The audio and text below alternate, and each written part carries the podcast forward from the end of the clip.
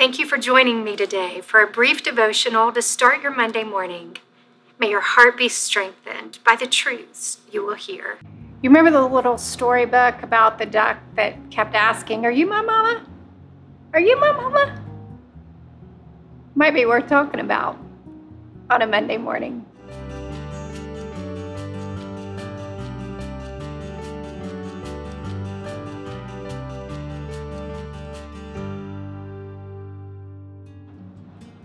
My mother is the quintessential mom.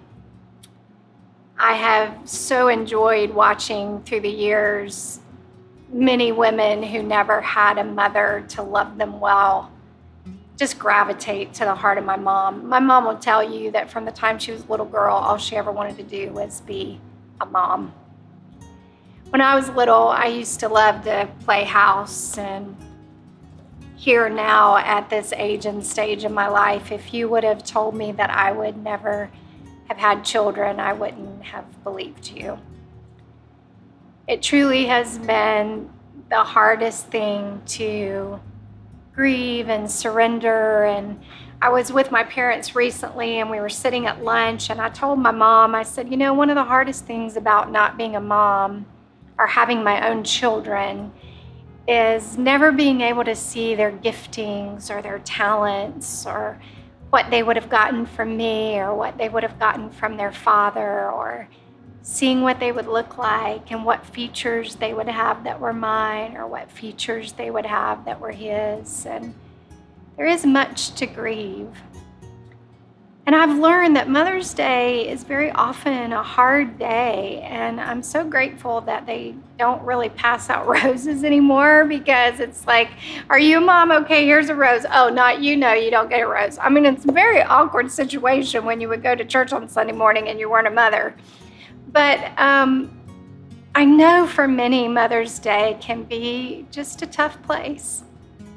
Maybe your kid isn't where you wanted your child to be, or maybe you motherhood doesn't look like you thought it would look. I know a lot of people would look at me and say, "But Denise, you have great, five great bonus kids," and I do, but they're not my children. And so it has been a very different story when you don't have children of your own. But yet, the Lord just always has a beautiful way of reframing even the painful moments in life. And so he talks about the mom who has never had a child. And he does it in Isaiah 54. And he says it this way Sing, barren woman who has never had a baby. Fill the air with song, you who've never experienced childbirth. You're ending up with far more children than all those childbearing women. God says so. You know what I've learned is that we all can parent someone. God, through the years, has brought some precious people into my life that I've been able to be a spiritual mother to. It's been one of the greatest gifts He's ever given me. But do you know what? If I had focused on my lack, I would have missed the opportunity.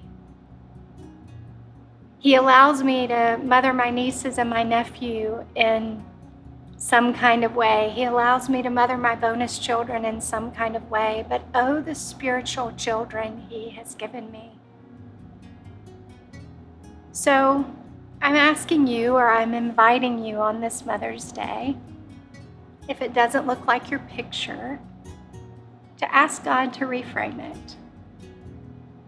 And I'm also going to encourage you to look for places and people who might very well need the heart of a mother that you have. Sing, O barren, you who have not borne. More are the children of the desolate woman. God says so. If your heart was encouraged today, please know we have many other resources.